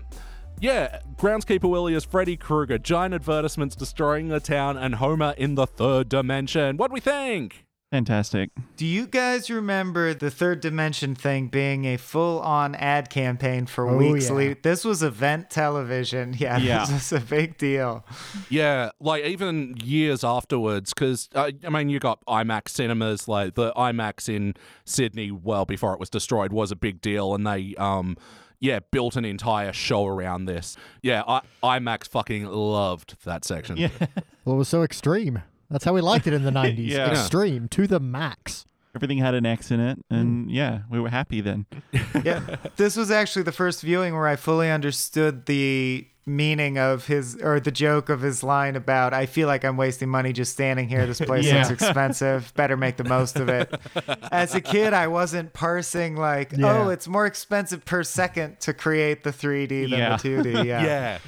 No, absolutely. And I mean, it's just one of these things that's never going to have the impact now. But, you hmm. know, yeah, back in 95, I th- still think, yeah, Toy Story wasn't even out in cinemas yet. I think it, I think 95 was when it was Yeah. released, but yeah, you go back and watch Toy Story now, it's not obviously you're used to better. Yeah. But like this, like I still think there's a lot of old CGI and stuff that still kind of holds up. Like I mean, you watch Jurassic Park, yes, they used a lot of practical, but the CGI they did use was still really good because they paid attention. And this, you know what, to create The Simpsons in a 3D world, reimagining it, and then that scene at the end where he's in Yeah. the real world, it still looks good. Yeah. I, I really enjoy it. Yeah, a well well realized concept will always work better. Yeah. Like, Yeah. Uh, So yeah, or talk about this episode as sort of naturally gravitating towards Homer three. So we may as well just uh, finish it off at the start, which is funny because I still remember, yeah, all the advertising campaigns hyping up the episode. You'll see the Simpsons like you've never seen them before, and then just like it feeling so excruciating having to go through the first two segments.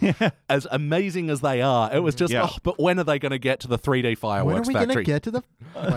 Wait, I was literally doing that. Bit. Well, yeah, like I mean, it- we talked about before, like just before the uh, third act being typically the weakest, and yes, there really isn't a story in the third act. It's just a vehicle for them to show off the graphics that they uh, worked so hard on. But Yeah.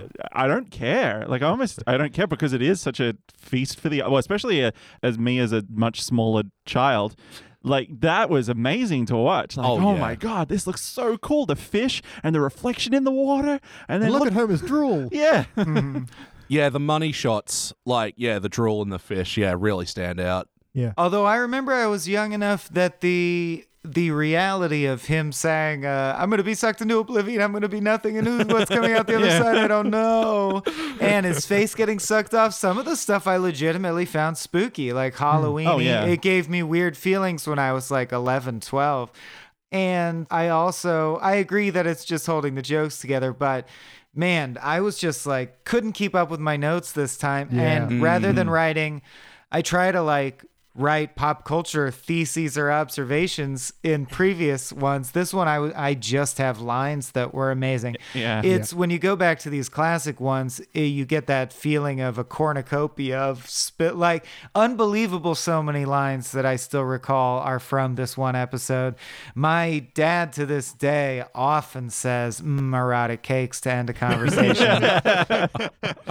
yeah. Like uh, that's what I love about the classic ones is there are lines where you're like, oh, it's this episode. Yeah. That's the one where the line that I oh, that always pops into my head whenever I look at a calendar and say lousy smarch weather. Like you know, that's it's from this one, right? Okay, cool. No, absolutely. Did anyone have any more thoughts about Homer 3? Homer to the power of 3, I should say. Uh, yeah, this is based off the Twilight Zone episode, Little Girl Lost. Uh, many, many great Halloween episodes are based off Twilight Zone episodes. Like that Twilight Twilight? zone. Yeah, the show with the zone. Yeah. Yep. Um, man, I mean, for an episode where they could have just rested on their laurels of have a look at Homer in 3D. Wow, there are a great lot of great, really quotable moments in this. Like, uh, I don't know. Do you see towels? If you see towels, you're in the linen closet again.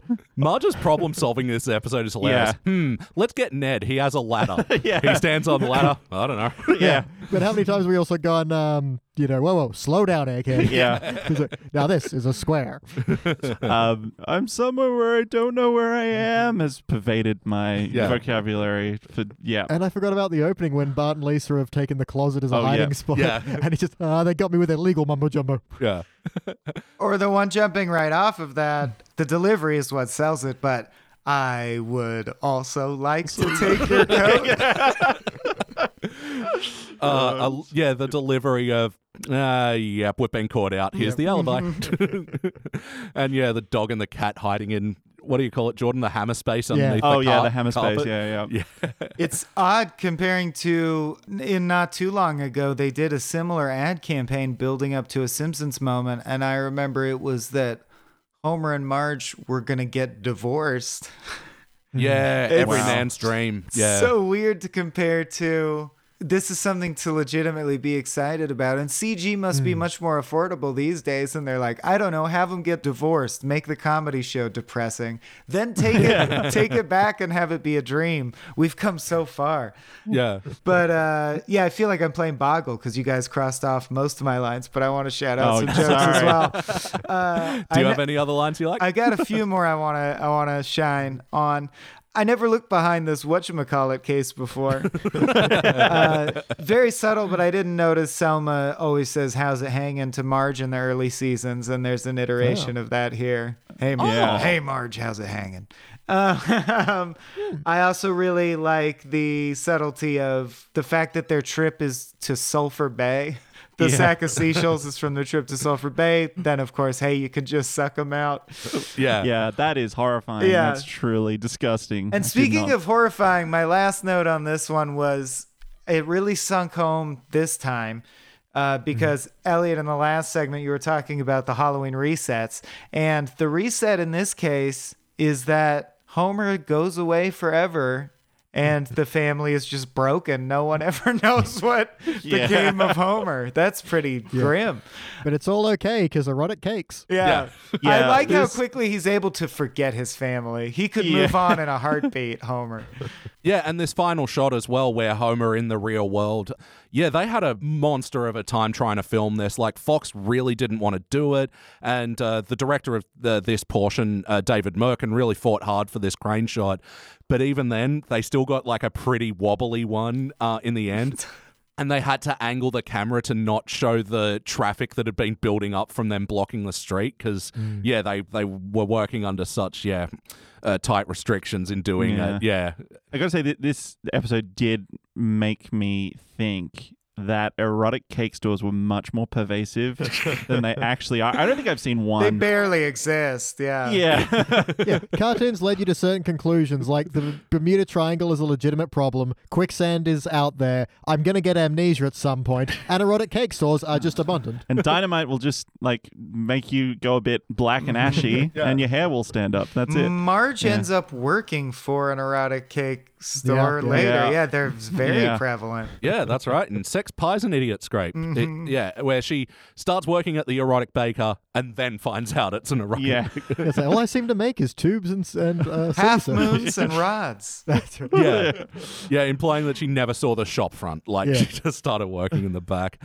Yeah, look, I, this segment in amongst some Simpsons fans has sort of been going, oh, it's a bit over. You know, it's not like it's kind of lacking in jokes and it's more focused on the 3D stuff. But I still had a really good time watching this one. Like, it is like a little dated now, but some of those shots are gorgeous. Mm-hmm, like mm-hmm. Mm. Homer's burping and the ripple effects and all that sort of stuff. And then, yeah, with the whole. Uh, the dimension turning into Donut County. Fucking, I loved it. Yeah, Yeah. I gotta say, I think the jokes were fine in this one. I think they were quite good. I was quite pleased with all of it. I really like, you know, Frank talking about the third dimension and Lisa Yeah. just leans on the light. It's a classic shtick now, but I think Sorry. this was such a great little moment. or a uh, freakahedron, as they call it. I just liked. Uh, I can't remember what he says, but he was like, "Oh, holy light of God's creation!" Like in Yeah. his brain, he's Yeah. saying all this beautiful stuff. He's like, "Holy macaroni!" yeah, it's Pre-fried fish sticks. yeah. It was funny because my dad used to work for a company called Silicon Graphics, and he was in San Fran, like in the '90s, kind of doing that a little bit. So he always used to send us, like, they'd create little, um, like holograms and stuff, and he'd be sending stuff back um, home and and like saying, like, look at this like video that my company did on our computers and stuff. And so, like, I always thought that like it was his company that did this when I was it. Yeah, I mean, obviously not right. I mean, they may have used No, this SGI it computer. I was uh, Pacific Data Images Yeah, that rendered this. Yeah. yeah. All right. Well, yeah, doing this uh, a little bit all out of the place. Let's jump back to the start with Attack of the 50 Foot Eyesores, uh, written by John Swartzwelder. Nice. Thoughts? Incidentally, I loved Swartzwelder's spooky name in the credits this time. Oh, I missed it. he- it- It's credited as written by Scary John Swartzwelder. the least effort yeah, and I'm make. sorry. I'm, Yeah. s- I'm sorry to drag us back in time, which is ironically forward in time. But I have to ask BT because you brought it up. Is it uh, what? Where's the girl lost in the Twilight Zone? Because surely it's not the third dimension. Uh, no, it's mostly just a empty, misty dimension. You never quite see it, but it's got the dimension is behind her bed, I think, and they do the same thing where they draw the line around it that marks where it is, and it's the same kind of design of that. And yeah, But it's It's just a like a episode. foggy area. yeah. Imagine Okay. like an old uh, high school drama room and fill it with smoke, and it looks like that. Gotcha. All right. Well, um, but thoughts on Attack of the 50 Foot Eyesores?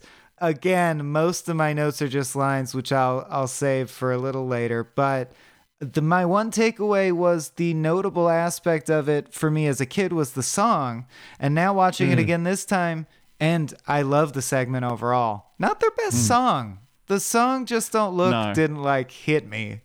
I, I do like that Lisa decided to include, you know, the little asterisk guaranteed void in Tennessee. Sure. Like as Yeah. the closing line for the verse. It's just such a silly like it's like in trying to include copyright information into your song. I really like mm. that bit. Sorry, I just had to look up who like you, when they show all the, the clones dying. They they crashed into an orphanage and a hospital, and Yeah. then the home, the birthplace of Norman Vincent Peale. And I didn't actually know who that was, but I had to look it up. Is and it he an was obscure piece of Americana? Because that's John Swartzwelder. Yeah, it is. It's Swartzweldian. It's uh, Norman Vincent Peale was an American minister and author known for his work in popularizing the concept of positive thinking, especially through his best-selling book, The Power of Positive Thinking. so there you go.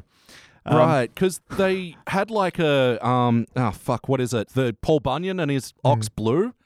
Yep. Because mm-hmm. that's when that was happening. I don't, I don't know Yeah. too much about that story, other than what I learned from Simpsons Tall Tales. Yeah. Yeah. yeah. I just I have no idea. I am an American, and I do not know what Babe and the Big Blue Ox are a logo for, other than Fargo. Like the movie Fargo is what they're most Yeah. iconic to me from. But I I don't know if they could have been playing off that. I don't know. Like the Pep Boys, I get what they're a parody of. Yeah. Most of the logos I get. Not sure why Yeah. Babe and the Big Blue Ox are there, or Babe the Big Blue Ox and Paul Bunyan rather. It seemed like they were just something big that I'm sure Yeah. some company would have them somewhere. You know, it's fair to put them in the mix. um, from the novel Stephen King's It. There is a Paul Bunyan, big pl- plastic Paul Bunyan statue because it was cheap and it was easy and it's hey Americana. So maybe there were just a bunch of these springing up around Huh. at a certain point. Interesting. Yeah, but I mean, going back to our points before, you know, you don't need to know any of these Hmm. re- references because, like, we're trying to work out what it is. But in the context of the scene, it's just all the destruction that's happening after the ads die. So it, it really breezes by you anyway. Yeah, you can understand that you know a giant peanut is going to crack open a car and eat what's inside. Well, that's another perfect example. We don't have Mr. Peanut over Yeah. here. Well, neither do we anymore. Rest in peace. Yeah, Ah, he died. right. Yeah. Yeah. My condolences. Is the country like still reeling or? Well, there is a baby to you know take on the legacy of the Peanut family, that's- so that's okay. yeah, it's a that's a whole big hat to fill. yeah, Yeah. wow, they had one in the chamber. Hey, yeah. Ooh. right. I mean, that's a peanut joke. Yeah, no, I got it. I, I mean, it's like I mean, I don't I don't think this is I, maybe it's just an Australian thing, but when the Mortein, the, the insect repellent, had the Louie the Fly mascot, and they were like, should we kill off Louie the Fly? But it was just Yeah. a big you know campaign anyway, and it was kind of Which was dumb no as one shit because cares. he died in the ads all the Yeah, time. exactly. Yeah, it was the fly mascot that they showed how powerful that. Like, Yeah, yeah, doesn't matter. he, he is the Hans Moleman of Australian advertising.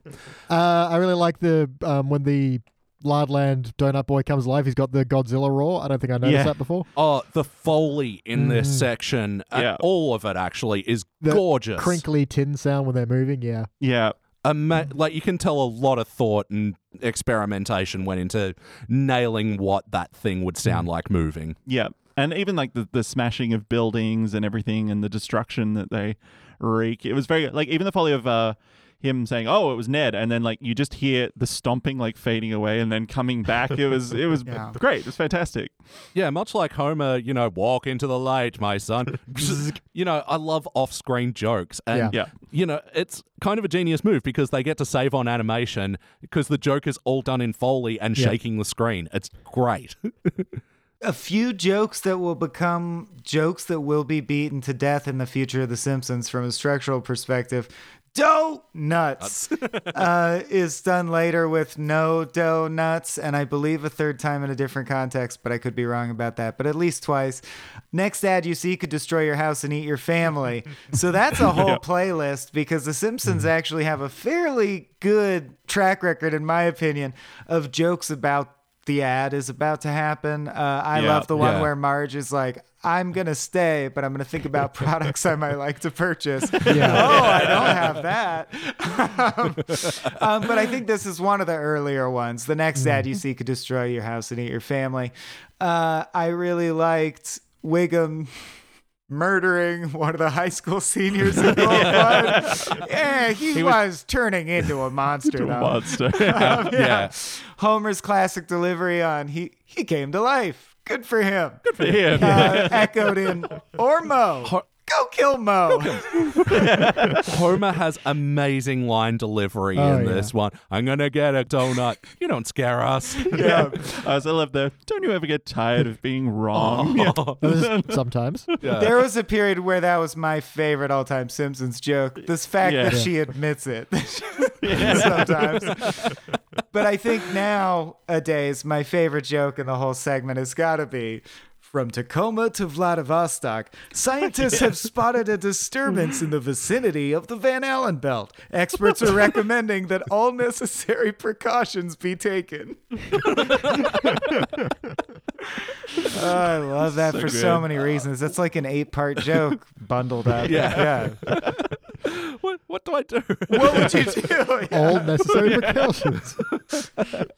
I like that this one and the next segment actually they kind of have a false ending that is kind Hmm. of almost like changing the trope like when it's like oh you've just got to give him the donut back Yeah. and everything will be okay and he holds Yeah. it up and then just starts smashing Yeah. things with it but it happens in the next one as well with the like oh we killed Willie oh that's it like the nightmare is over and you know it happens again I I, I like that they're doing that in, in, in these episodes yeah I can't remember who said it, but one of our guests at one time said that Simpsons can be at its best where it just seeks to undermine a character Yeah. after it's been really certain. Yeah. And yeah, I love these. Yeah, return the idol to the, its owner Yeah. and all will be right. Not smashing houses and kicking dogs. Or a great little uh, bit from Kent Brockman here, which is like, what could these advertisements be pitching? What kind of product would validate this kind of carnage? A fat-free fudge that doesn't let you down in the flavor department?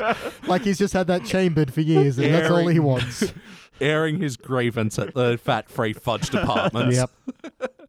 And I love like how genuinely threatening a lot of these advertisements were. Like the giant Kent. Oh my god. yeah or the, the it looked like the Marlboro man but it was like a, a Yeah, yeah. Duff man Duff cowboy. And just how he just slams his bottle down, it's like squashing them underneath it. It's really quite gruesome. I mean, there's no blood, but you're like, Yeah. oh. As a kid, I always took that to supposed to be mimicking like putting out cigarette butts. I think is Yeah. the joke. Ah. yeah, Yeah, But I'm not that makes positive. sense. I mean, he could just be crushing things.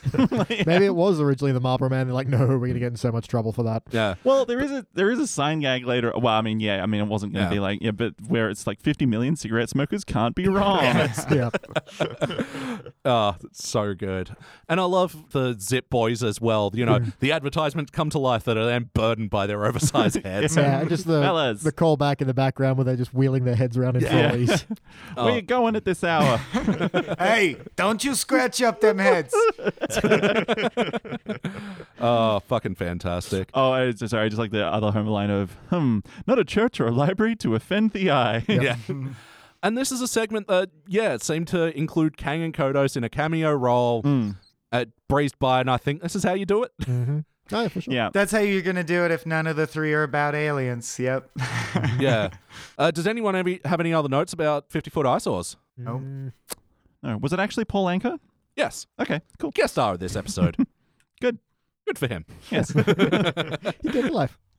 All right, and the final segment, which was the middle segment, Nightmare on Evergreen Terrace. Hmm. Now, again, I did not see Nightmare on Elm Street till I was like in my 20s, mm-hmm. and this absolutely works without knowing that. They mm-hmm. explain the rules, they don't assume you've seen the movie before, and yeah, it's explained and told well, and I love it.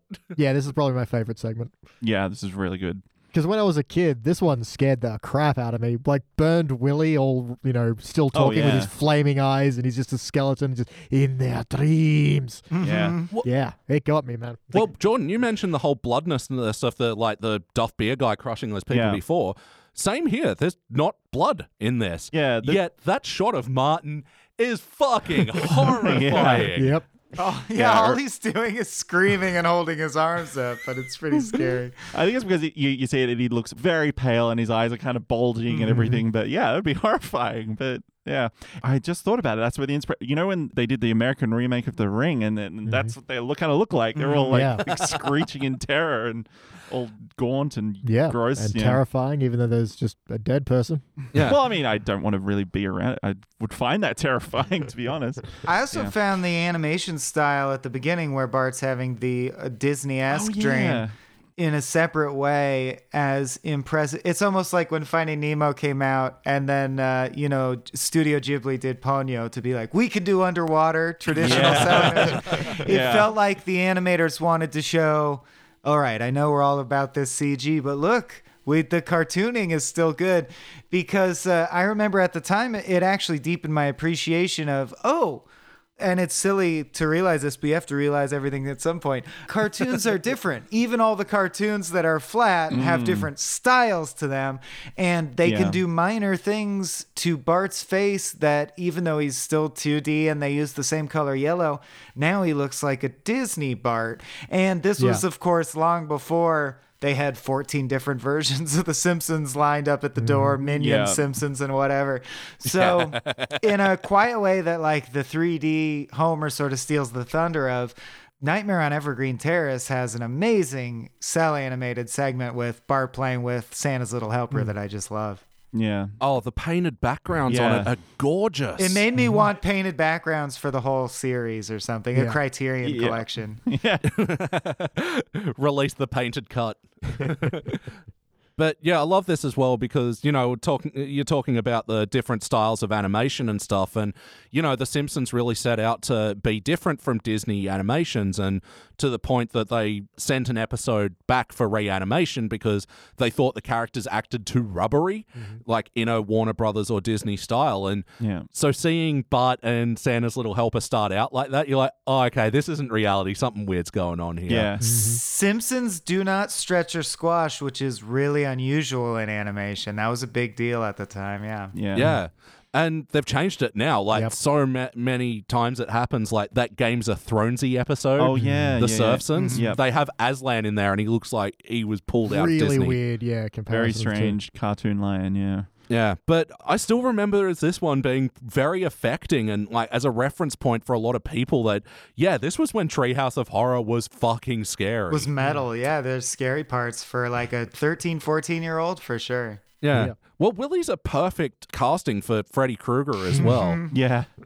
yeah. Don't touch Willie. Good advice. Yeah. Good, good advice. Uh, this March and the 13th day of the 13th month. Of, So Yeah. yeah. Oh, the build up to Willie's death is fantastic. You know, uh, replace the doorknobs? Nay. Yeah. replace the fire extinguishers? Now, this is a free service. no.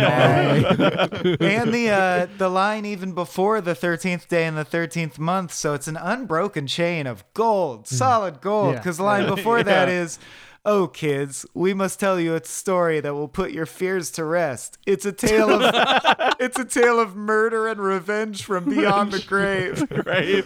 Yeah. Even before that, when they run in and they say, Mom, Martin, Martin died at school today. I don't see what that has to do with groundskeeper Willie. So- Oh, all the kids comparing stories as well. Got me with the hedge cleaver. He ran his floor buffer over me.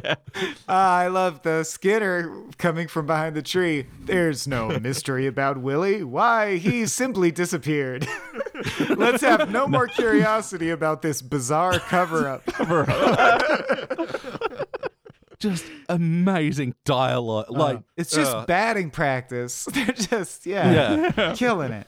We were talking about off-screen jokes as well of the, you know, like, no, not into the kindergarten. and, "Ah!" Even higher pitched children screaming. Yeah. Yeah. I like Bart waking up terrified, Homer yelling, Oh my God, Bart, is that you? Yes. Take out the garbage. But even like it's got all these jokes and it still keeps a perfect parody because even the music of uh, Nightmare on Elm Street is parodied in this one. They just Yeah. have that, Yeah. and to great effect. I think it's still really creepy. No, absolutely. Like, the soundtrack in this one is amazing. Like, Willie's actually like the song coming out of his spider body is very ominous. yeah. Yeah. Oh, and again, the Foley, the way the spider legs, you can hear them. Oh, Yeah. yeah. man. Fol- It's so good. Foley makes things good. I mean, bagpipes are sort of ominous in the in the best of times. I feel like it's uh Any, any instrument that drones by default. yeah. Yeah. I don't know how you practice getting good at the bagpipes without having a soundproof room You or don't. something. Like I Mm. couldn't imagine any neighbor would put up with that. Also, No. definitely go on a playlist of Maggie Suddenly Saves the Day. I think this was an Yeah. early Oh, example yeah. of those. Yeah. Yeah, this one, you know, it's not like when she's sniping mobsters out, you know, in a canon episode, you know. Um, But you can see how this is where what will eventually get out of hand. This is where it started. yeah. Yeah. yeah. but no, I mean, it totally fits her character and ability. She's in a dream, she plugs it with a pacifier, boom. They sit, Yep. on, sit on the moon, drink lemonade. the end. Yeah. yeah, oh, I love that shot as well of them like orbiting the Yep. couch moon before. Oh, That felt felt like a an homage to something, and I can't put my finger on it at all. Probably felt like- Twilight Zone. yeah, The oh, Little maybe. Prince, maybe potentially. Yeah, Yeah, possible. maybe. Yeah, or that old point. cartoon where the rocket hits it in the eye. Yeah, Oh, yeah. the um, Jour- Journey to the Moon is it? Or whatever, Méliès, that I old- think. Georges yeah. Méliès. Méliès. Oh, that wow. nerdy enough for you? But yeah, there's an also a reference, or what I feel is a reference to Terminator 2 when Willie falls into the sinky sand Yeah. and starts Yeah. changing into all these different forms. Is very uh, Yeah, yeah. Death of the T1000 in T2. Such a Well, mm, not death. Anyway. and such like creative use of like using yeah Willie as a groundskeeper as a threatening thing, and all of his Yeah. kills have to be somewhat groundskeepery. Except Martin's actually, he just Yeah. choked him with his tongue. just gonna ask our Latin expert how the Latin held up. Oh well, I mean, yeah, I mean, it's they use Single present tense. words. Yeah, I mean, it's fine. It's correct, but Yeah. yeah, I mean, you've mastered a dead tongue. How about a live one? Like Yeah. those are really good. I like those kind of puns because they're, they're very like like those seventies, eighties horror movies where the killer would still have a great line to Yeah. say when he would Mm. murder you.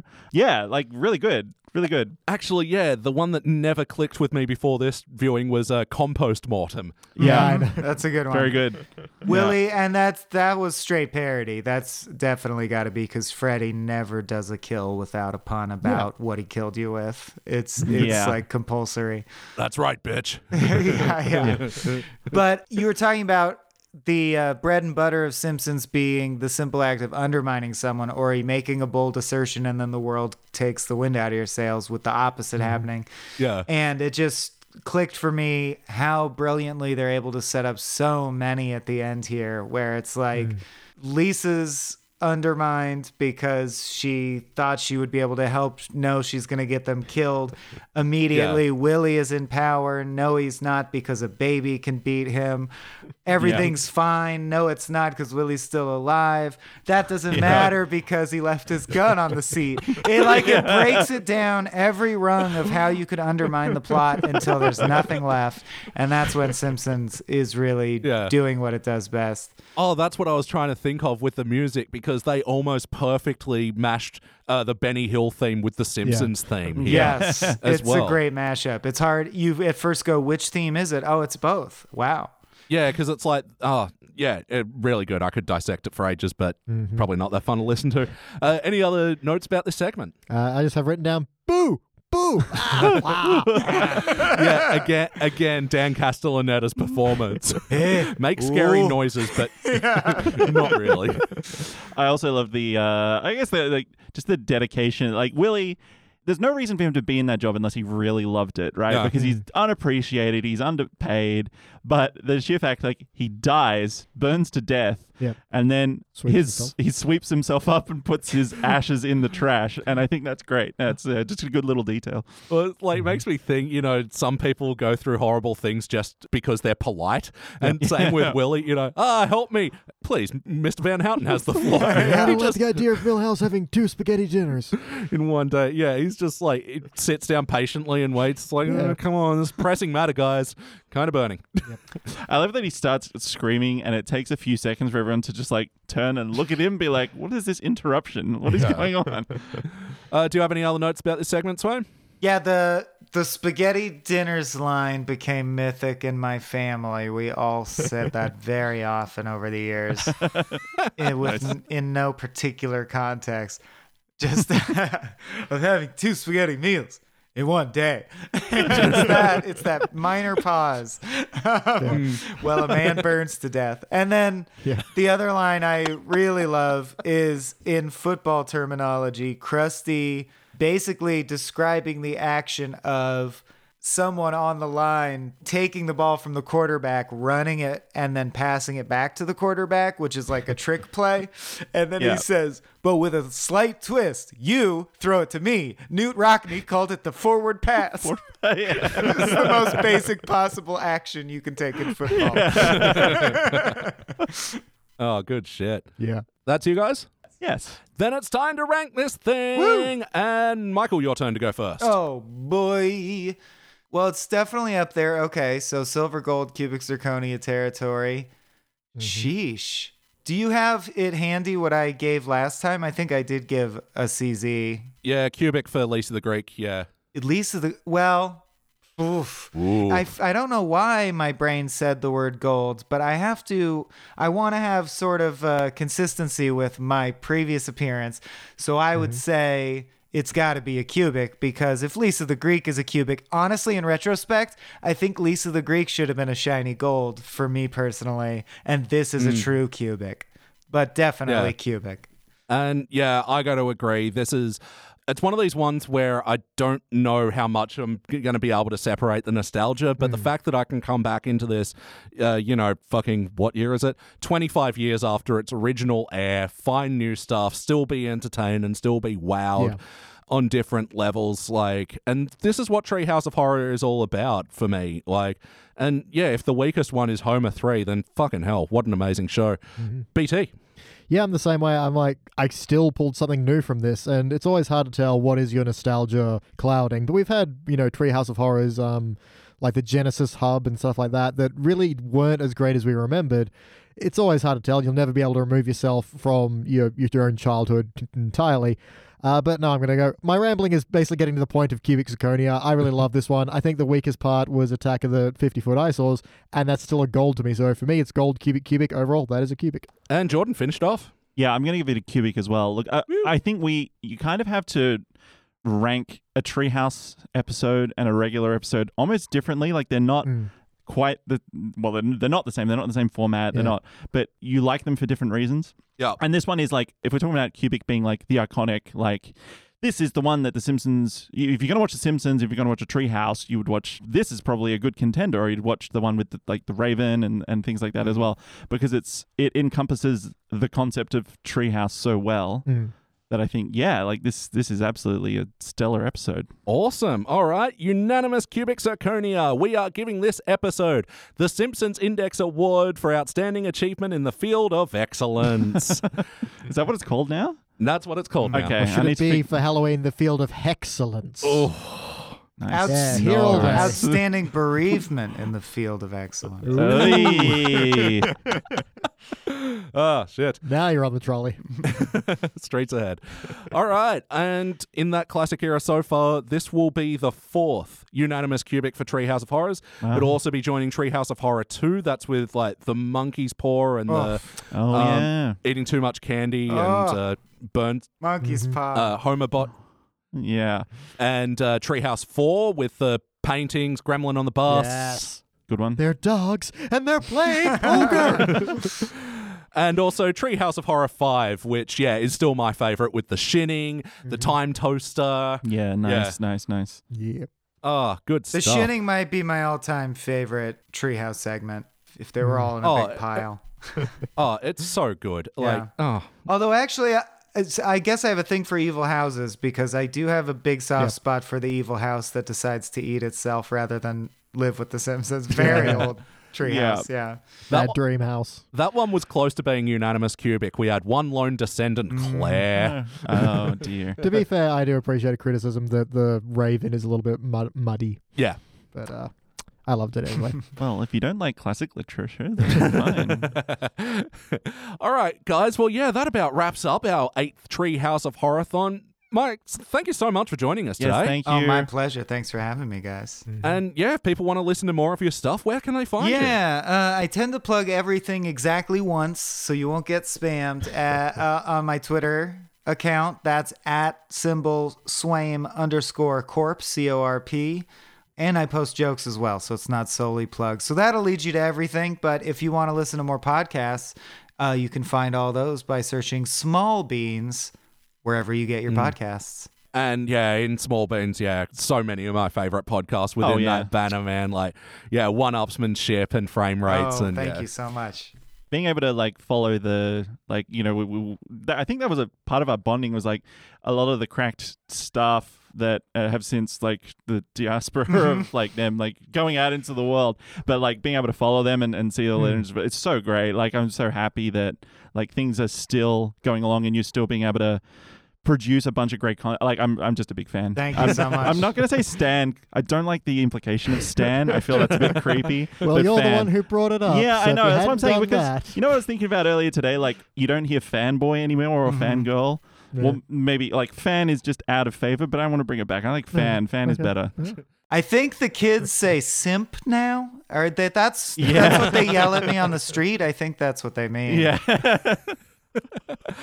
Um, yeah, and BT, where can they listen to more of us? They can listen to more of us on our Game of Thrones podcast, Thrones of Game. This is the Game of Thrones podcast that dares to watch the series backwards. I've already seen the entire show, but Elliot J. O'Neill had never seen a single episode until we started watching in reverse order. Gives us a unique perspective on the series, see where it all went wrong, and also just.